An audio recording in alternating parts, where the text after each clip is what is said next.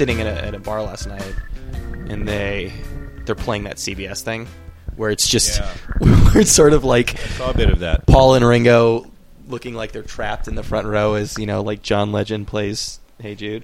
Yes.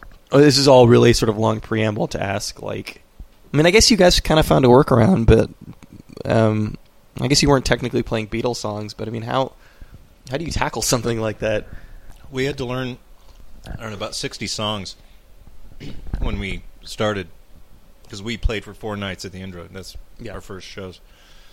And um, it reminded me of when I first joined Guided by Voices because I had to learn 60 songs at once. That that yeah, that seems conservative. Actually, knowing Bob, right? Yeah. and that was in 96. Yeah. So imagine the catalog that it has grown since then. Yeah, But so I got I was lucky. No, but um, we uh, we were playing four nights in a row, so we learned they they played every night for eight hours or something. So they had plenty of stuff written down that they had played, even if it hasn't been recorded. There's research on that that you find things online. People have found set lists from the the Beatles concerts in uh, at the Indra, but s- so, that, I mean, that's interesting. So, or know, not just the Indra, but the Top Ten Club and Yeah. the, the Kaiser Keller. And yeah, yeah, yeah. Um, but but you're, you know, you're you're playing. I mean, okay. So the the conceit, and I guess we could bag up a little bit. The conceit is that you know this was the what the 50th anniversary of their first show. Yeah. So this would have been 2010. Yeah. They went there in 1960. um, and you so you're so so uh, uh, you know you're playing all these songs that they were playing so like you know Mhm. like a lot of like 50s late 50s rock and roll songs It, it it ran the gamut really because there's obviously the Chuck Berry, Gene Yeah. Vincent songs, Little Richard songs, which are great. Um, then there were girl group songs, the Cookies, Chains, you know, like that. Mm. yeah And uh, then the cabaret. Well, there was Ray Charles in there. oh there's the Sheik the, like the Sheik of Araby was that Sheik of Araby, yeah. which was I think they got theirs. I don't know if they got it from Louis Prima, but they did things like that. You know, Besame Mucho. yeah Uh, we do Till There Was You. hmm Internet up on their record, but you know it qualifies. but but are you doing are you doing Be- Beatles covers of these songs or are you doing covers of these songs We're we're we're trying to do it the way they did it, yeah as close as we can. so some of these I mean like you said some of these um, recorded versions don't we put on so the leather jackets and stuff. oh yeah the boots well, yeah, but it stops there. No wigs. but uh uh I could use one too, believe me. But yeah, I guess in that, I guess that might have even been pre. I'm trying to. So, so what- we're talking like what Pete Best at this point. yeah, uh Yeah. Pete Best, Ringo joined in what sixty two, late sixty two. Yeah. So uh, I don't know. Is this, is this too too late for Stu? No, um, So we might even be talking like pompadours, not uh, full on. oh exactly, yeah. Yeah. yeah, They they wore these sort of loose glam lame suits that they had found. They thought that was the thing Yeah. to wear. And I mean, then they did the leather. Then they, you know, so. I think our repertoire runs the gamut from Stu Sutcliffe through Pete Best up to in- including Ringo. So, um, you got all the drummers. if they there. if they did a cover and it was written before, say, 1964, we could do it. And we do do a few of their originals that are sort of obscure, uh, like "Cry for Shadows," and It's kind of a oh, surfy Tony, instrumental. the t- Tony Sheridan uh, era, like sort of that era, Yeah, yeah, yeah. we do "Ain't She Sweet" yeah. because John sang it uh, with Tony Sheridan. That well, that lineup, and um, we do uh, another original. Ask me why, just because it's kind of a nice, Yeah. you know. Uh, we do. I saw her standing there, and we call it seventeen. It just kind of it because it follows the lineage of uh, that song "Talking About You" by Chuck Berry. Hmm. Same bass line. Yeah. That's where they got the song. Yeah. But we stopped there. Although uh, we You approach this very. Um, we call it jumping the shark, but we did it. We did that kind of this last weekend because we learned the Sullivan set. Yeah. We were going to do the Sullivan set at the Beatle Fest. We played the fest for Beatles fans. It's Yeah. called Beatle Fest at, by Grand Central this weekend. So we bit the bullet and said, "Let's learn the Sullivan set." So we're practicing all my lovin' and uh, I want to hold your hand. We sounded awesome, and then they cut us off. We didn't get to play it, but we played it at Union Hall. Now I'm glad we did. I'm sorry, you got cut off at Beatles Fest playing. I want to hold yeah, your the hand. sound guys cut us off. They just, I don't know, they were following following some plan. I see. We weren't on the main stage. We were in the, the cavern. Fo- we followed a beatboxer. Well, I want to know. I want to know everything about They let the beatboxer go for a good forty minutes. Doing. Beatles songs. Loosely, yeah. Yeah. Very. You, you, you learn how to work a loop station last year, you know. So So I mean, these are these are two very sort of interesting. I mean, probably very very unique sets that you played. uh, You know, as in, insofar as the course of your career's gone. Like, so we're talking num- set number one. You're flying to Hamburg. Like literally, you're playing these Mhm. clubs. yeah, we practiced in New York a lot, and then um, went to went to Hamburg. Yeah, and and then and then you're playing like a, I, these you know the Beatles the Beatles fan fest. It just seemed like such a weird. that's the first time we've done anything like that. We've been scene. together maybe f- three, four years. So Yeah.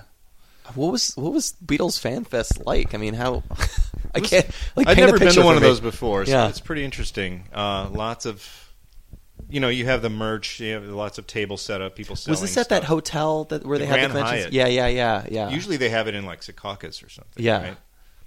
but this was a special Yeah, this is- anniversary. Grand Hyatt's a nice hotel.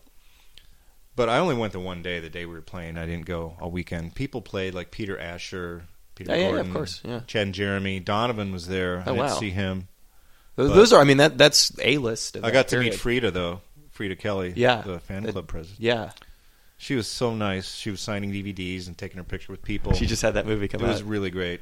We ran into Mark Hudson walking around with his multicolored beard because he's you know he's always with Ringo's band. yeah, He's a Hudson brother. yeah. Do you remember that show? Were you little? Were you old enough to remember the Hudson Brothers variety I show? don't. I mean, I know it by name, but Okay, I, I yeah. was, it was a little before, a little before me. Yeah, they had like a summer variety show. Yeah. Hudson Brothers show. So, you know, it, it- it's already it's already seems like kind of a daunting thing to to play Beatles covers in general, Mhm. but to play them in front of the sorts of people who would go out to Beatles Fest. I mean, how, how did you approach that? Well, we needed we we wanted more fans. We wanted fans Yeah. who were actual Beatles fans that go to these fests. So this maybe. is this is definitely an ongoing thing. This so now I think we're going to do the one they're they're having in L- in L.A. Oh wow. Okay. So I think they're going to give us more time now that they know what we sound like. Yeah. Everyone was going nuts. They just thought it was the best thing they'd seen all weekend. Um, because the way we we uh, also invited uh, Mark Lewisohn jumped on stage and sang with us, the the Beatles historian. Yeah. Mark Lewisohn, and so that was re- a real honor. It was really great. Yeah. He knew all the early stuff. He sang "Ooh My Soul" with us, which is an obscure Little Richard song, and uh, "Hallelujah, I Just Love Her So," which is Mhm. Ray Charles. He knew that one too, so that was really cool. So so I mean, so it- then in Hamburg, we yeah. played in front of people who had actually seen them in 1960. Some people, yeah. Cotton Tops. So um, Cotton tops. they all had Oh, white hair. White hair. Some people were, were super sweet. There was one older guy, older. I mean, he's about 80. He Yeah, won a dance contest. Paul handed him a bottle of champagne for winning the contest. in 1960. Yeah. Yeah. How did that whole thing come together? Um, Mark Rozzo, our singer, and uh, Ira Elliot, our drummer. Mhm. Um, I play in Nada Surf with Ira. Yeah. Um, they were in a band called Maplewood, touring over there, and their label was German, Tapete from Hamburg. They were there the year before in 2009 and said, "Hey, is anyone celebrating the Beatles' 50th anniversary of first playing here?" Everyone said, "No." I said, "Really? We've got to. We'll be the guys to form that band to do this." Yeah. So they did. Um, and then uh, when I was touring with Nada Surf late, uh, the next year, Ira asked me if I would join their. Um, they had a, a friend, Darren, who was orig- originally recruited for guitar, and um, he was running into some scheduling problems and not learning the stuff as fast as he could. So they got me in there. But um, and Eric Paparozzi is our bass player. Mhm. Um, he used to be in Cat Power and some other bands. So, um, yeah, we went over there to do that, uh, uh, really specifically for that purpose. Hey everybody, just a uh, quick break in the action to let you know that this episode of RIYL is brought to you by Squarespace, the all-in-one platform that makes it fast and easy to create your own professional website or online portfolio. For a free trial and 10% off, you can go to squarespace.com and use the coupon code RIYL. They've got uh, 20 highly customizable templates for you to choose from. You could start a trial with no credit card and start building your website today. Uh, also, 24 7 support. So if you run into any problems, you can go to the site, give them a call, they'll help you out. It's all it's based in New York City, you know, the, the city that never sleeps. So, you know, why, why, why should there tech support? So uh, you go to squarespace.com. You enter the coupon code RIYL, you get a free trial, you get 10% off, and you get a get a lovely website. And then also we get money, so everybody's happy with that deal. So it's, uh, Squarespace, thanks for uh, thanks for sponsoring this episode.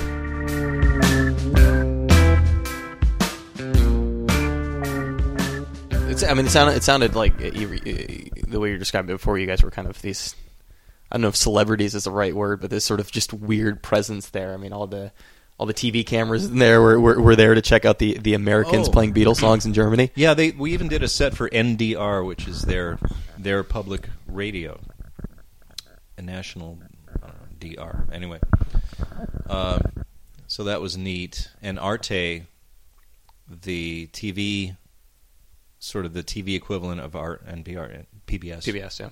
um, did a whole special on us and filmed our first show and interviewed and everything. So it's kind of crazy. So, you, so you're, I, you know, I've, you, you've always struck me as this kind of, you know, like rock and roll journeyman. I mean, you know, the first, you know, I, like probably like most people, the first time um, I I was familiarized with your work was through through Guided by Voices. Um, Okay. You know, and I saw you saw you uh, with them a few times, and then um, a couple years later, I'm at the the cake shop going to see the Oranges band Oh yeah. and there's a you know there's a familiar there's a, there's a familiar looking guitar player. I mean, this is it seems like you're kind of the the I don't know if hired gun is the right word, but you you you know you At times, yeah. Um, I knew Roman, who fronts the Oranges band. Um, the Oranges band had opened up for Guided by Voices in the past. mhm. Well, Roman had a, a cool band called Roads to Space Travel before he was in Spoon. I had actually seen them in Cleveland, but we did some shows with Spoon, and Roman was the bass player for Spoon. This is over ten years ago, I think. And uh, then he formed the Oranges band, and then they ended up playing with us too for a few shows. I moved to New York, and Roman said, "Hey, you know, why don't you just record on this next record we're doing? And we're a three piece right now, and you'd be perfect to add some stuff." And so I went down to Baltimore a few times, recorded, and we did some shows, had some fun. how do you how do you how, how do you exist in you know five or six bands all at the same time? I mean, what is what is your life like? Well, the, the Oranges band that's not Yeah, that's going yeah. anymore. But but I Um, mean, at, right now you, you probably name what four Right now, it's, it's kind of crazy just because everything's coming out at once. Yeah. I have a solo release, and uh, this coming out. We, we, we have this Bam, this Bambi Kino Beatles weekend just happened. Um, Nada Surf is starting to do some shows again. uh, there's one other project I'm forgetting. Why? See, this is Well, a bad sign. Of course, Death of Samantha. Death of Samantha's record is, Yeah. is it was originally supposed to come out yesterday. It's uh, the official release date is March third. So Death of Samantha was the band that I was in in the '80s. We were Hmm. on Homestead Records. We were signed by Yeah. Gerard Cosloy yeah, wow. um, back in '86. Huh.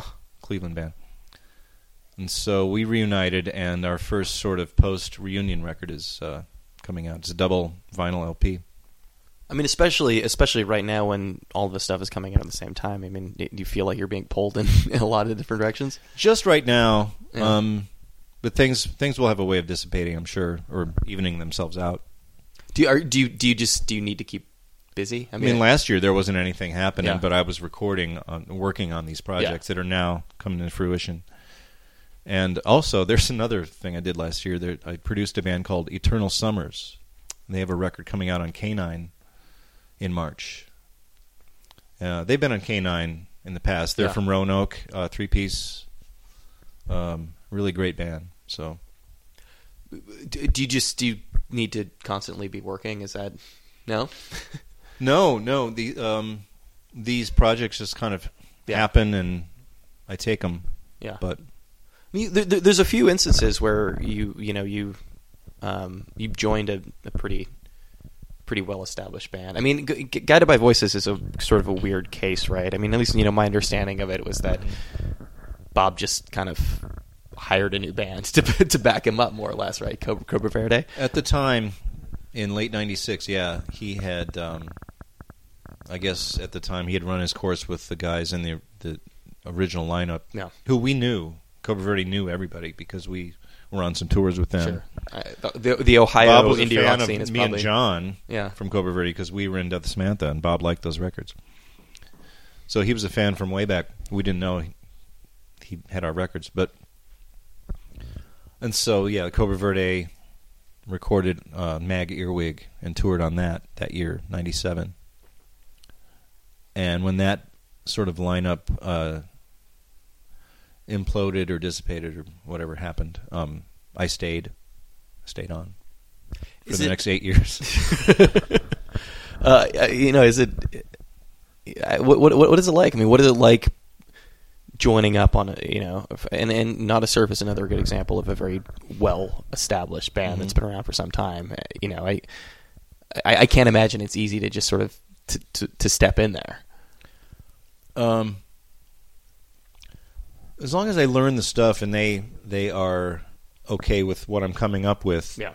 it's not too, too hard. I just have to learn. I mean, I, I actually had sheets of music the first couple months with Nada Surf, not actual notation, but little chord charts.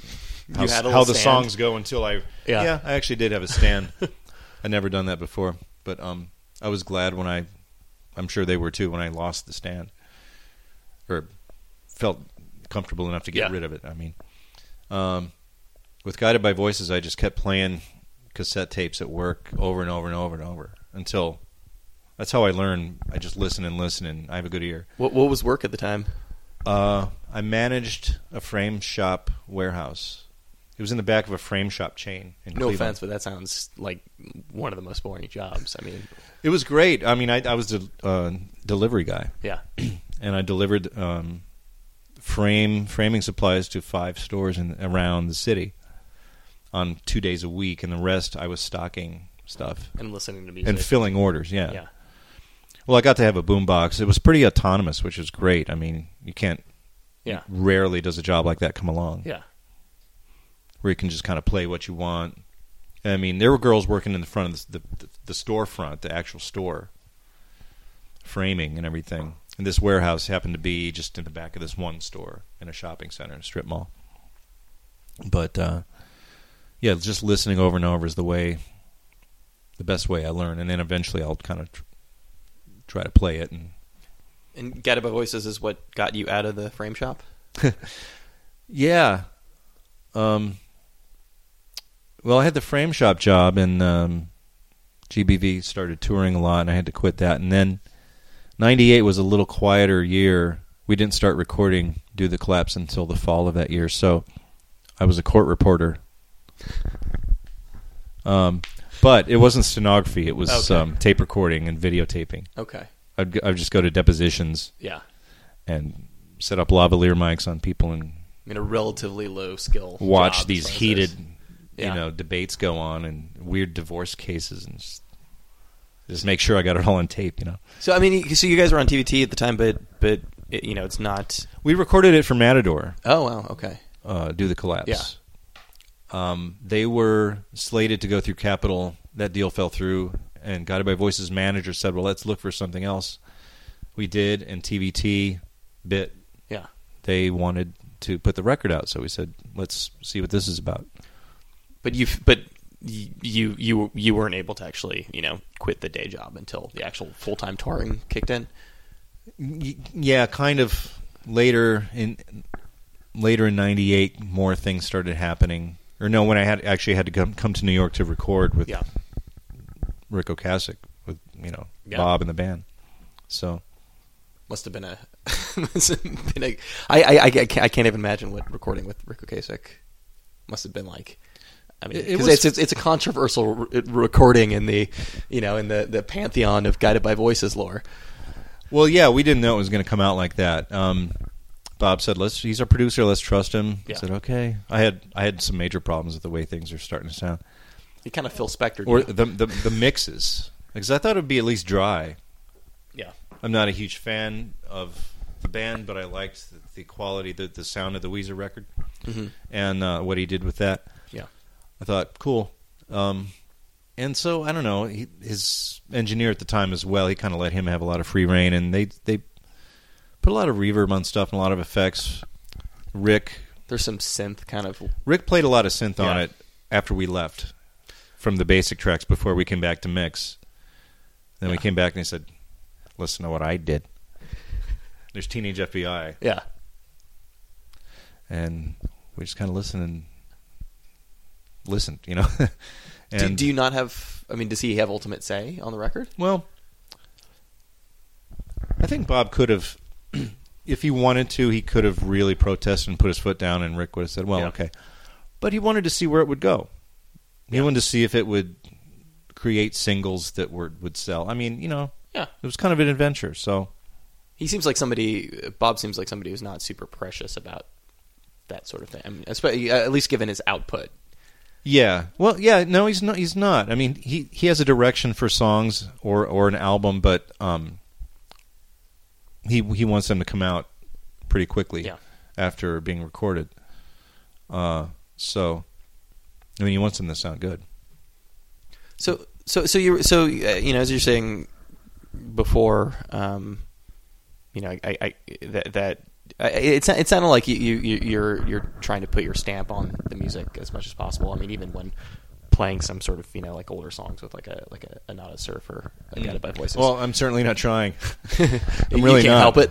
I have a. I guess I have a a way of forming chords sometimes, or Yeah. a way of playing. But um, I think they call I that guess a when I style, Doug. yeah, when I first when I first joined Guided by Voices, it was as as part of Cobra Verde, Yeah, and we all sort of that whole band had a style, and everyone was kind of a flamboyant player, dresser, whatever. Mhm.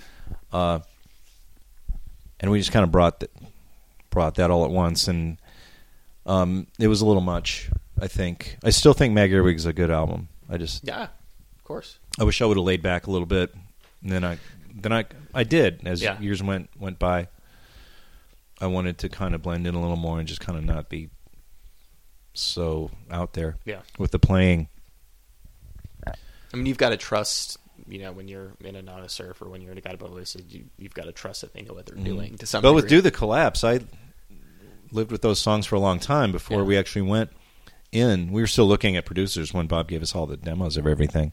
And I'd worked up a lot of those on my four track, even made up some drum beats for a couple of them that McPherson uh, went on to implement, actually. Yeah. But Jim McPherson made up some amazing, innovative drum beats for a few of the songs, like Surgical Focus and Are, are, you- are, very inventive as a drummer. I mean, the Cannonball beat for the Breeders, he did Yeah. that. That's Oh, him. oh, that's wow. Jim McPherson. Yeah. Yeah. So That's kind of the iconic drum beat of the '90s, as far as I'm concerned. yeah, it's really, uh, Yeah. really creative. Yeah. and I love that about his drumming.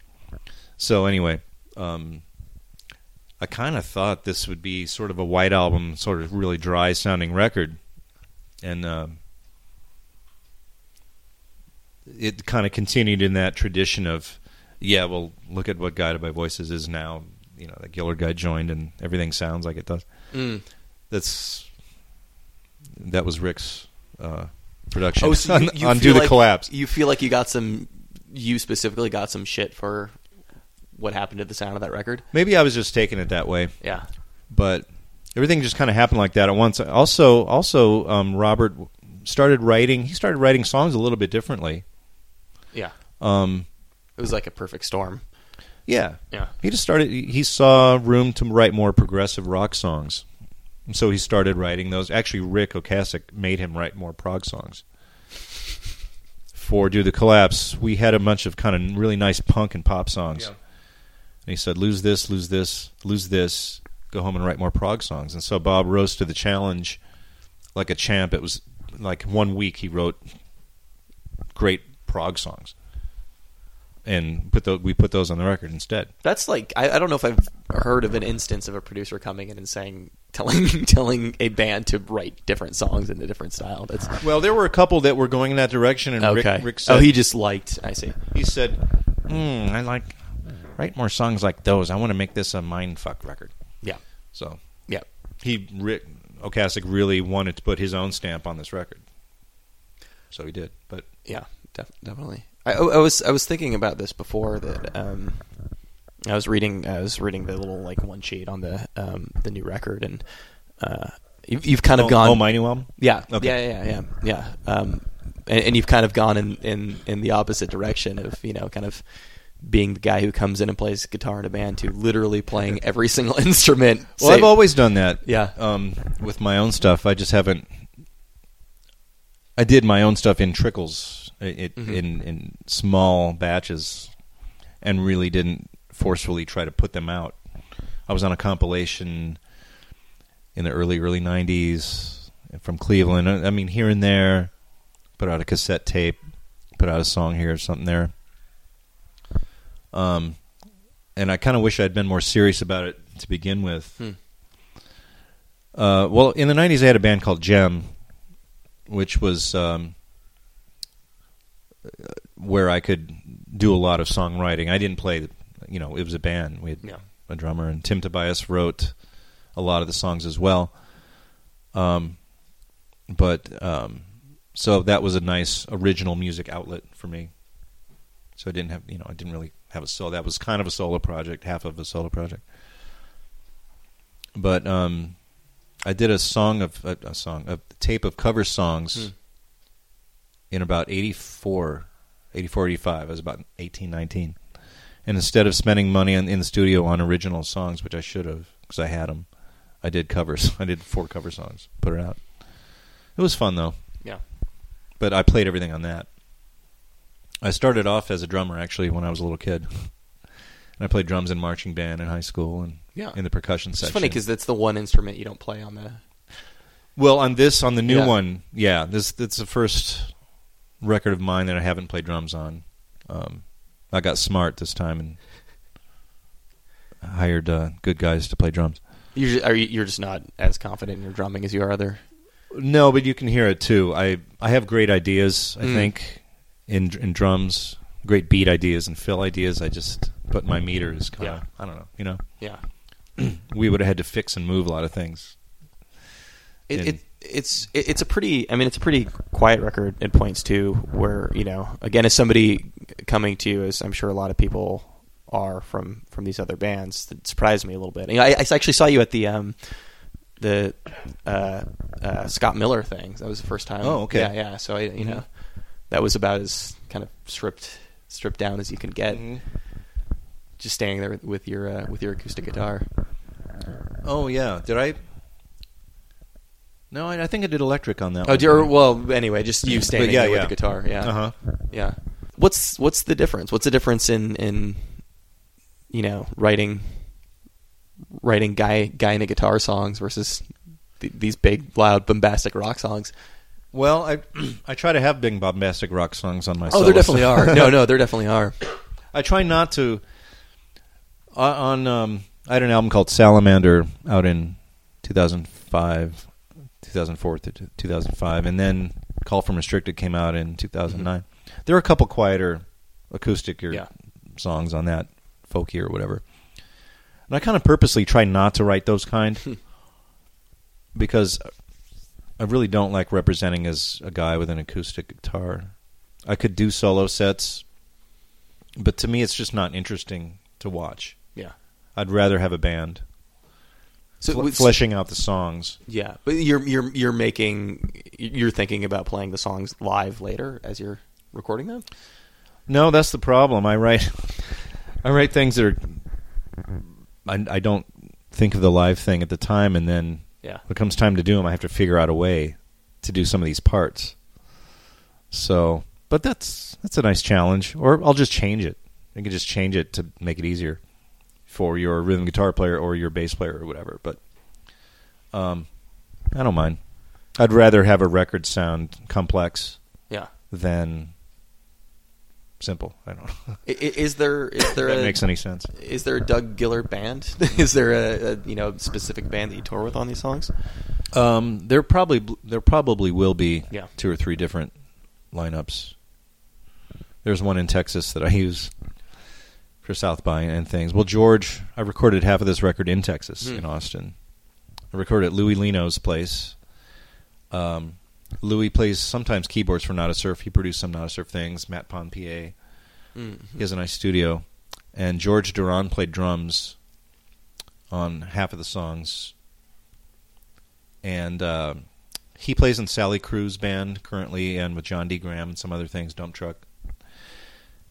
Uh, the other the other half I did at Travis Harrison Studio here in New York, and uh, Travis also plays drums on half of them, and he owns uh, Serious Business Recording here in New York in uh, Soho.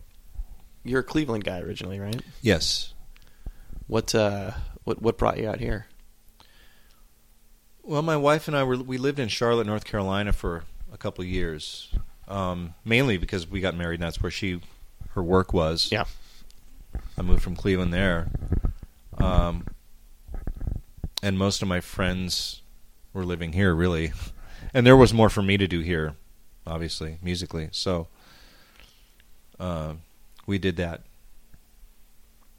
and uh, we've been here about seven years. Do you get the opportunity to play out more live when you're in New York? Definitely, Yeah.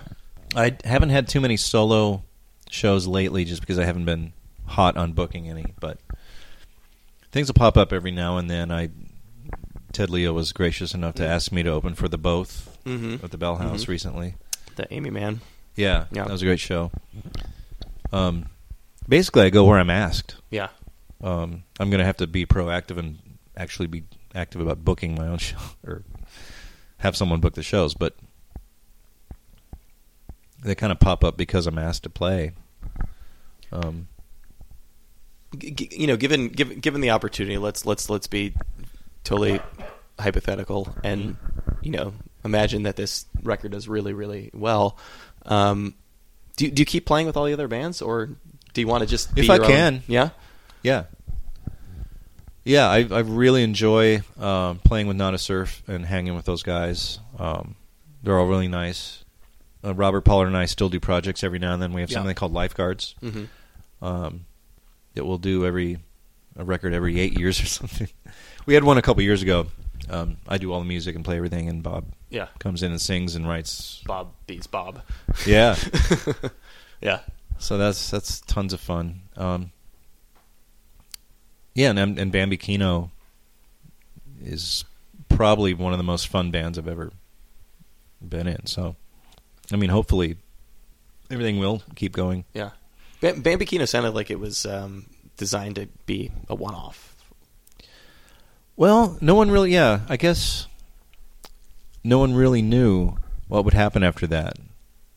I mean, the page on our web, our our label's website still says it was 50 years ago today.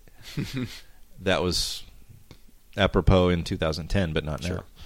So, um, but we we play at Bowery Electric here a lot. We just played Union Hall, Mhm. so we found that that was really fun to play some New York shows, and we played in California once. We might do it again. Haven't played Liverpool yet. um, Yeah, um, you must. Say, I mean, clearly you've missed the cavern cavern anniversary, so that yeah, we, we still might go there though. I mean, Yeah. it might be might be fun because it, it's this is a high concept uh, Beatles band. We're not a tribute band uh, per se. it's clearly it's clearly because I you know the way I heard you talking about the um the way you're approaching music. I mean, it sounds like a very kind of academic band. I mean, clearly clearly it's a band full of Beatles nerds. You were telling me earlier Yeah, that you're yeah. reading you're, you just cracked the massive uh, like nine volume Beatles biography.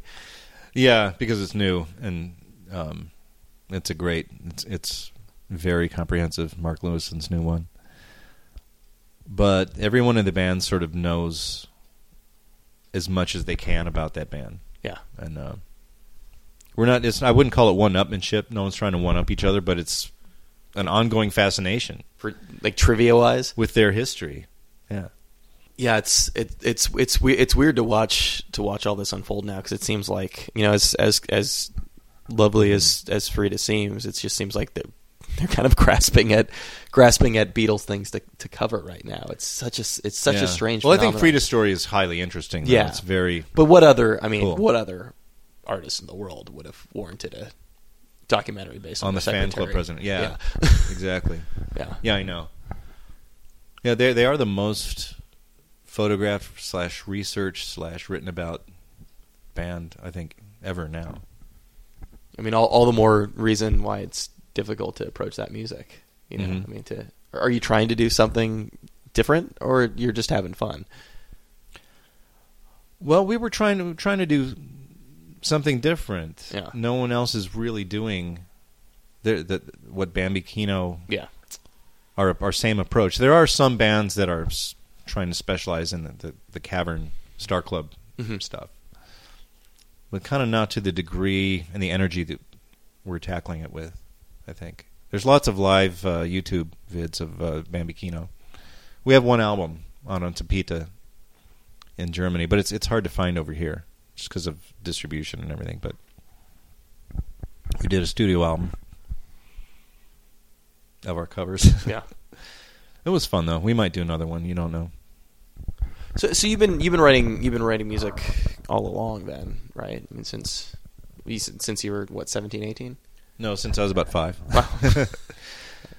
I, well, I put out a cassette through Scat Records in about 1990 or something like that. Yeah. Called "It'll Be Such a Thrill." That was a name of a song I wrote. I had sort of a toy guitar slash. It was between toy and almost real. It had steel strings, but it was plastic. It was from Yeah. Sears. I would make up songs either on a drum or a hoppity hop or a guitar or something. And I don't know songs about animals. I was just whatever. Sure, whatever a five year old sings about. Yeah. Because we had a reel to reel tape recorder in the house. Yeah. My sister lived in Germany at the time. Her husband was in the service for, over there for about three years. And instead of writing and paying a bunch of postage, my parents just got went to Mm. J.C. Penney and got this reel to reel tape recorder, just like a like two channel, one channel, Yeah, um, to make sort of audio letters and like, well, Dougie's in school, he's doing okay, he just started kindergarten, you know, yeah, and Cheryl, my sister, would send uh, the equivalent back and say how they they were doing. Mhm. And I was fascinated with recording and making up songs, and I got my mom, made her turn on the tape recorder until I learned how to work it yeah. myself. And so I still have all that stuff. I've digitized it. Just I haven't really re-released it yet, but it's pretty funny. Is it you know as somebody who's been writing his his and performing his own stuff since he was five? Is it is it hard for you to take the back seat sometimes? Oh, uh, what do you mean? Uh, you know, in terms of um, in terms of working with you know a band where obviously there's one kind of overarching. I don't know if leader is the right word, but certainly songwriter. Oh, no, not really. I'd, I'd like to think I'm good at at letting that happen. I mean, uh, it's fun for me to just concentrate on playing guitar Yeah. and the occasional backup vocal if it's warranted. Um, it's harder for me to be a front person, which I have to do when I do my solo stuff Hmm. live. How so? just concentrating on it. You have to concentrate on everything. You have to keep everything Yeah. in mind, and um, you go, "Oh man, is the is the band playing this thing right?"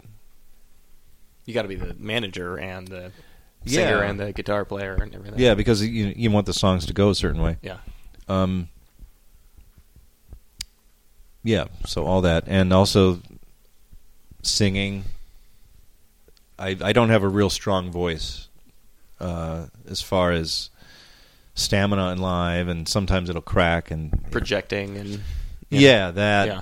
Um, no matter how on record. no matter how much I sing, Yeah. I'm I'm pretty hard on myself when I record though. Yeah. I try to hit notes and do it over and over until it sounds uh, good enough that I can live with it, you know.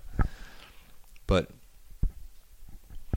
uh, with with Nada Surf, it was nice joining that them uh, because I wasn't filling anyone's shoes. Mm. They hadn't really had a second guitar player before, hmm and that's fun. Yeah. Just adding stuff. Yeah. or maybe playing something that's on a record they're not able to play live because it was an overdub. And uh, so that's that's been a lot of fun. Uh, and with Guided by Voices, I was sort of filling. I was filling some shoes Yeah. of of a couple guys, which was it's very difficult. But um, when you when you're playing the older stuff, hmm when you're playing the newer stuff or the or the records that I recorded on or made up the parts for, then it's it all falls into place.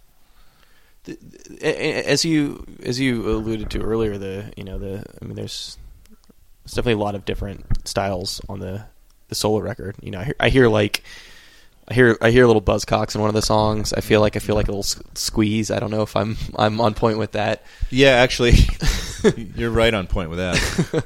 I kind of set out to make that sound. Yeah, which is you reminiscent know, of Squeeze. which is a you know pretty pretty pretty admirable as far as as far as the things go. Angel X. Yeah. I just had that. I just had a Squeeze song in my head. Yeah. when I was writing that, uh, another nail in my heart or something like Yeah, that. Um. So, I just I've always liked them. I always thought they were amazing. So I think it's interesting though. I think you know this. It sounds it sounds like you're approaching songs as as styles almost as you know. I kind of want to. Well, aside song. from that, aside from that Yeah. one, I hope nothing is. I mean, nothing. I, I didn't set, set out to really sound like a certain No, I'm not. song. And so you know, and I'm definitely not accusing you of- of being a sound alike Oh, so much as yeah. saying that like the songs are very different from. One yeah, I didn't really set out to do that, but I like records that are diverse. Yeah. I like. I've always liked albums that sound like they're from different sessions. Even I don't like homogenous Yeah. records where there's a huge drum sound in every single song, or just the same drum sound in every single song. The first Pretenders record, Mm. different sessions, hmm different sort of drum sounds. It's great, you know. Uh, Never mind the Bollocks, same way. It sounds like you're you're trying to The White Album, Revolver. Yeah. Or I mean, obviously the Buzzcocks. You know, those are those are literally different. They yeah. might, yeah, they Yeah. Well, they might have albums that are pretty kind of same sound the whole record, but their records are amazing. So Yeah. Um, uh, I, am I'm I'm curious, and we, we we can actually end on this, but you know, I'm sort of curious to get your take on the um, because you know, it seemed like toward towards the end of Guided by Voices. I mean, that was it was what was it the electrifying conclusion? I Mhm. think was the name of the last tour. Um, sort of this. I I mean, it felt it felt like you guys were kind of closing closing that door, right? Or was there an understanding that it might open again one day? no, it was uh, supposed to be the, the closing of the door, Yeah. and Bob told us about it maybe a year beforehand, and we were all prepared for it, and it was all Mhm. fair and not a surprise. And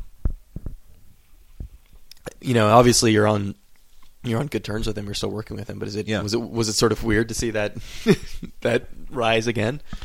um, it, it felt a little weird, but I knew all those guys. Yeah. and that was the original lineup. That was the lineup that Those we, were the shoes you were filling. yeah. That was the lineup that we all came to know. Yeah, and liked the records before we even knew them. I mean, I remember cassette tapes floating around Cleveland, and a scuttlebutt that Robert from Scat was going to sign the band. This band Hmm. from Dayton that's pretty cool, yeah, and all the guys in Cleveland underground bands, or I guess now the term's indie bands, um, were passing tapes around. This Guided by Voices. It's great. Well, yeah, it is. Wow. Hey, they're going to play the Euclid Tavern. Wow, I got to see that. And then we met him, and then Bob. We ended up at a party, and Bob said, "Man, I can't believe I'm talking to Doug from or from uh, Death of Samantha in someone's kitchen." yeah, because he really liked my playing on what, some of our old records. Yeah. and he liked John, uh, the singer songwriter of Death of Samantha. yeah. Then Cobra Verde. Then John ended up in Guided by Voices for a little bit, and now he's in Sweet Apple and Death of Samantha again. Anyway, so Bob was a fan already, and we didn't know it. Hmm. But um, so back to the the the reunion thing of uh, Matador wanted them to. They were their 21st anniversary is coming up. Yeah. Their big show in Vegas. yeah, yeah, They called Bob and they wanted. Yeah, they wanted him to reform the band, but it had to be those guys. Hmm. Interesting. Yeah, that was like the moneymaker for Matador, or the the Yeah, impetus that they they wanted the thing they wanted to see. So, um, Bob didn't want to do it at first. He Mm. resisted several times, but he did it, and uh, it didn't make sense to not keep going with that. Mm. Really, yeah, I mean, they had a good time on the road. The crowds were good, so you know why not keep that going and make some more records? I do. I do like you know. I um, yeah. I, I guess part of me on, on on occasion finds re- reunions an- annoying because it's it's very clear when a band is just trying to to, to cash in. Yeah. There, there's there's something nice in this idea because you know your your your band uh, from the '80s you said just got back together and there's there's something nice in this idea. Yeah, of- and that's certainly not for money. yeah, but and there's something nice in this I idea. mean, we didn't like- sell anything then. Yeah. and we didn't really tour around much. So, but um, it's more of let's do this. We're all Yeah. we all know each other again now, and it's Yeah. fun. That's that's yeah, that's, that's great. I mean, I, I like the idea that it's just this thing that can kind of be around, and you Mhm. know, maybe Yeah. we'll revisit it and play again. Well, the the thing with Death Samantha is all the records are out of print. and They have been for a long time. Mm. Um, what we did is we re-recorded our old songs, kind of the best, our our favorite ones Hmm. from each of our three records and EPs and everything. Yeah, um, we recorded the rehearsals for our reunion show. Basically, is what we did, and put that out. So, um, but yeah, back to to reunions. Um, I talked to Black Francis once. I was in a band called My Dad Is Dead in Cleveland for a little bit. Um, the live lineup, anyway, Mark Edwards and. In 1990, we toured with the Pixies. We opened up for nine shows in the states. Wow, Their Bossa yeah. Nova album yeah, because Charles liked Mark's songs. He liked My Dad Is Dead. And so there we were, nine shows. It was great. And my pal um, Bryan Poole, he plays in um, of Montreal Mm. from Athens. yeah, of course. He was in town a few years ago and said it was a benefit for Mark Yeah, Mark McKay and his because his wife just passed away. Yeah. He uh, so and um, so Black Francis was there doing a or Frank Black doing a Frank Black set whatever he's called these days. Yeah, Yeah, I saw him in the hallway, and I said, "Hey, um, how's it going?" And so I was just gabbing with him for a little bit, and he said, "Yeah, you doing more Pixie stuff?" He goes, "Oh yeah, it's a gift that keeps on giving." so um, I know they're having a good time with that too. But yeah. I- I'm, I'm just, I'm just uh, curious. You know, uh, um, again, you go back and re-record all these songs from, I guess, 30 years ago now, or close to. yeah, what eighty? About eighty-five to eighty-nine. Yeah, so Yeah. uh, we're 25, I guess. But Mhm. uh, did you go back and listen? And and and I'm wondering, like, We had how to. you're playing it, but but how you're playing is different from on the newer recordings. the playing I guess, I guess it's a little different in a, in a way it's just the same but I get to do that again in Death Yeah. Samantha I just I just went off and played constantly even during the verse vocals sometimes just it was we were just a free for all and uh, just running around all over the place um, so it's pretty freeing to be, be able to play like that again Mm. I just kind of just uh, do that and play leads all the time or licks or whatever. But I think it's gotten a little more refined. I've always tried to maintain a little bit of sloppiness and, and wildness and everything to uh, to the way I play, Yeah. or have some element in there of that. Because I was always a fan of the sloppier sort of players like Robert Quine and Mhm, Bob mhm. Stinson and things like that. I've learned a lot more about forming chords though over the years, and chord You said, voicing. you said you did weird chords. You're a weird chord player. I try to. Yeah, I try to. I I always try to form sort of different voicings of chords, things that are pretty or things that are kind of weird or something. Because really, if you if you play it, if you play it enough and you put it in a song and you record it, it's still not very weird. It's I don't know. Nothing's that weird anymore. Anyway, but even I even saw King Buzzo said this on on a YouTube vid. Like he was like giving guitar tips, and this is just really recently. I saw this. Yeah. He probably did this video a few years ago, but he said, "Let's just try something different. Don't don't play the same old thing, and play some. Try to find something you like, but throw something kind of weird in there." Yeah. He said, "I guarantee you, you, you, you repeat it, you put it in your song, it's not going to sound weird to you after a while. But it'll still be something a little interesting." I said, "Yeah, that's exactly right. I mean, he's got the right idea." So there you go, Doug Doug Gillard. Uh, I probably like most of the people out there first uh, first saw Doug as part of uh, Guided by Voices. I saw him several times on the um, uh, the I guess breakup last tour or the breakup tour before they got back together without Doug Gillard and the other members of uh, of Cobra Verde. Uh, but um, like in the in the months right after that, he seemingly was, was popping up in every single band out there. Uh, I, you know, I remember um, I remember going to the Cake Shop here in New York and going to see the Oranges band play downstairs, and he was in, he was he was playing with them. Uh, he was playing with uh, with Surf uh, all over the place, and, and I didn't realize also at the time that he's he's had a lovely uh, lovely solo career for some time now. I think he's been releasing music um, under his own name in some form or another since since yeah, about the uh, the mid 1980s. Uh, but uh, I did get a chance to see him perform solo. Um, got probably like four or five months ago now. A um, Scott Miller uh, tribute. I'll, actually, also also at the Cake Shop uh, did a, a lovely set. Um, the first thing that I wanted to ask him when when I, I did the interview was, was how he possibly managed to make all the time to to uh, to play in all of these different bands. Um, he's like he's seemingly all, all, over the place. He also made the time to actually come out to my apartment in uh, Astoria, Queens, to have a, a, lovely chat and drink some green tea and, and Maker's Mark and talk about the Beatles and Guided by Voices and whatnot. Um, so thanks, uh, thanks again so much to Doug for taking the time to do that. He's got a, a new album out in April. Pretty much exactly a month after I'm recording this right now. April 8th is the date.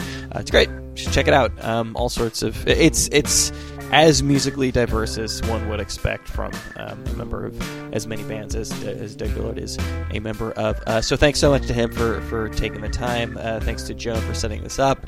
Uh, thanks to uh, Brian as always for editing it together. Oh, thanks to Squarespace for um, you know for for sponsoring this podcast and uh, thanks as always to everybody at uh, the Boing Boing Podcast Network. Lots of great podcasts for you to check out over there.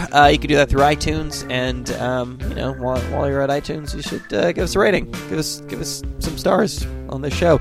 Uh, you can uh, send us an email to riylcast at gmail.com. Uh, follow us on Tumblr. That's also riylcast, but that one's at tumblr.com. And you will get all of the show information there before it goes up on Boing Boing, before it goes up on iTunes. You can brag, I guess, to all of your friends that you uh, you heard that episode um, hours, if not days, before uh, before everybody else did. Uh, lots of good episodes coming up, and we will catch you uh, just about this time next week for another episode of RIYL.